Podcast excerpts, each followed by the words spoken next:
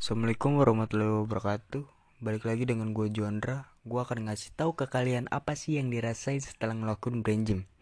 Setelah gue ngelakuin brain gym, gue ngerasa lebih tenang dan rileks. Otot-otot di tubuh gue pun jadi nggak kaku.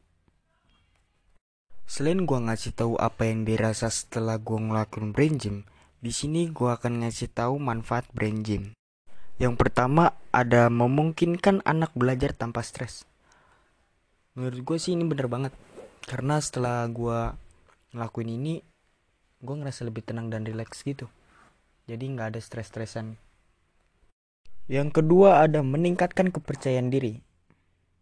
Ini bagus banget bro. Untuk kepercayaan diri diri lu pada buat mental-mental lu lu harus ngelakuin gym. Terakhir ada menolong untuk memanfaatkan seluruh potensi dan keterampilan yang dimiliki anak Hal ini juga diakui oleh National Learning Foundation USA dan menyebarluaskannya di banyak negara sebagai salah satu teknik belajar yang baik. Nah, hanya segitu yang bisa gue sampaikan tentang manfaat brain gym. Sebelum gue menutup podcast ini, gue mau pantun. Korengan sampai keluar nanah.